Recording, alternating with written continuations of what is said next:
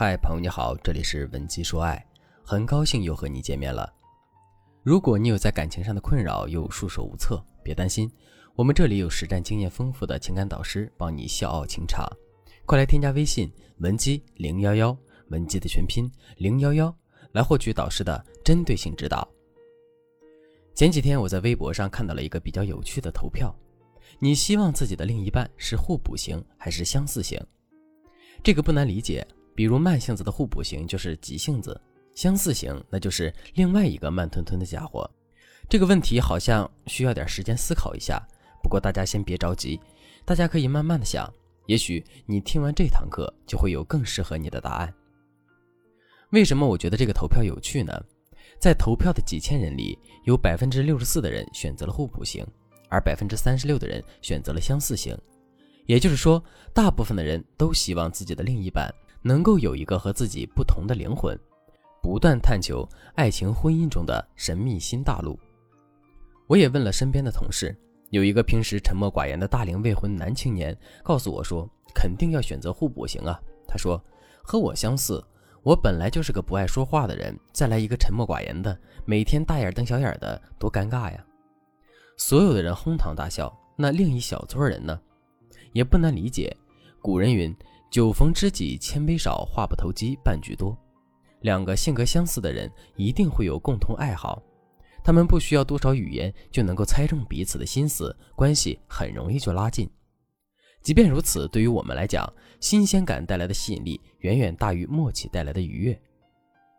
有趣的东西来了，我们在一些权威的心理学家做过的调查中发现，在离婚的人群中，夫妻之间是互补类型的性格占据了大多数。像我们经常听到的分手理由，三观不合，聊不到一起去，都是这样的。你一定也惊呆了。人们都希望找一个和自己能够互补的，那为什么走到最后却是性格相似的夫妻呢？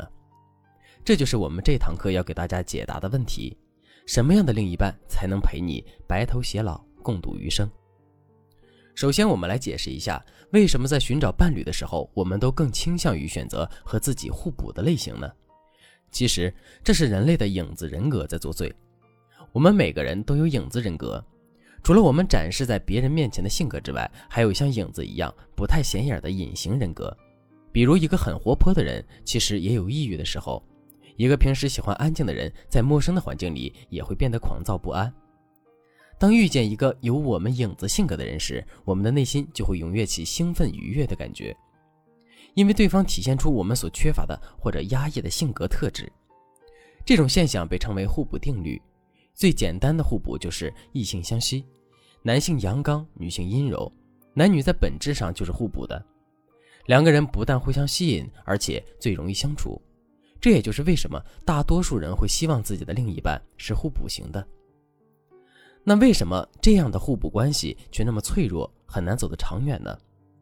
我们再来重新解读一下互补性，本质上还是一种差异性。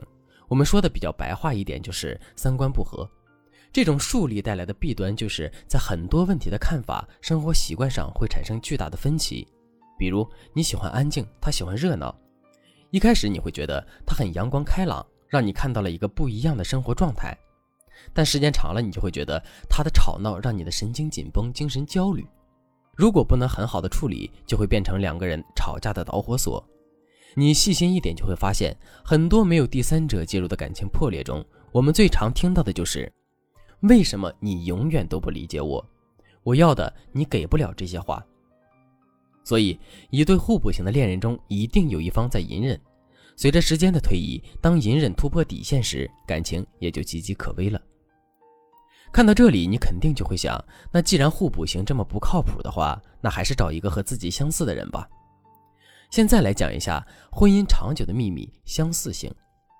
在日常生活中，我们常常听人夸赞某对夫妻有夫妻相，最出名的莫过于邓超和孙俪了。可是你们有没有发现，他们在刚刚结婚的时候还没有出现过这样的议论？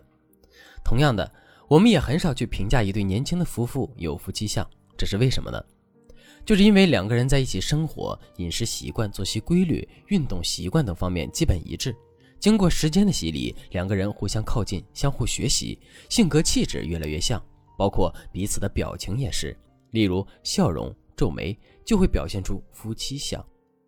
我们可以看出，两个人的相似并不是一开始就存在的，而是两个人在相处的过程中不断磨合、不断中和彼此的矛盾和差异，选择双方都能接受的方案。久而久之，两个人变得越来越像一个人。因此，并不是两个人一开始就选择了那个和自己相似的人，而是在漫长的婚姻里，两个人不断成长，成为了另一个自己。总结一下。一段爱情往往萌发于互补带来的刺激和吸引，但长久取决于是否能够在婚姻的点点滴滴中达成共识，变得相似。那么，有的人可能会问了：老师，我已经和老公结婚很久了，但是两个人还是磨合不到一起去，各干各的，很容易聊着聊着就吵起来了，实在是找不到解决方法。接下来，我就教给大家一个方法：共情，给对方足够的认同感。我们在和男人沟通的时候，不能去说“我觉得”“我认为”，这样主观性太强的话，更不要去打断男人说话，因为一个优秀的聆听者往往能更加使人愉悦和舒服。所以我们要展示的是理解和认同，比如告诉他：“我完全理解你的感受，我完全同意。”在倾听的时候，双眼注视男人的眼睛，时而点点头。当男人看到我们的状态，他们就会认为我们能够给予充分的理解和支持。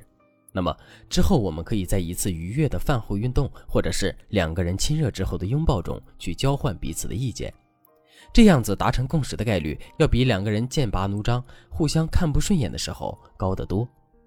当分歧逐渐解决，两个人的关系就会变得更融洽了。精神的舒适是我们在婚姻中最需要的，而这样的改善能够最大程度上的给我们带来舒适感。讲到这里，我相信你对于自己的另一半是相似还是互补，也会有一个更加明智的答案了。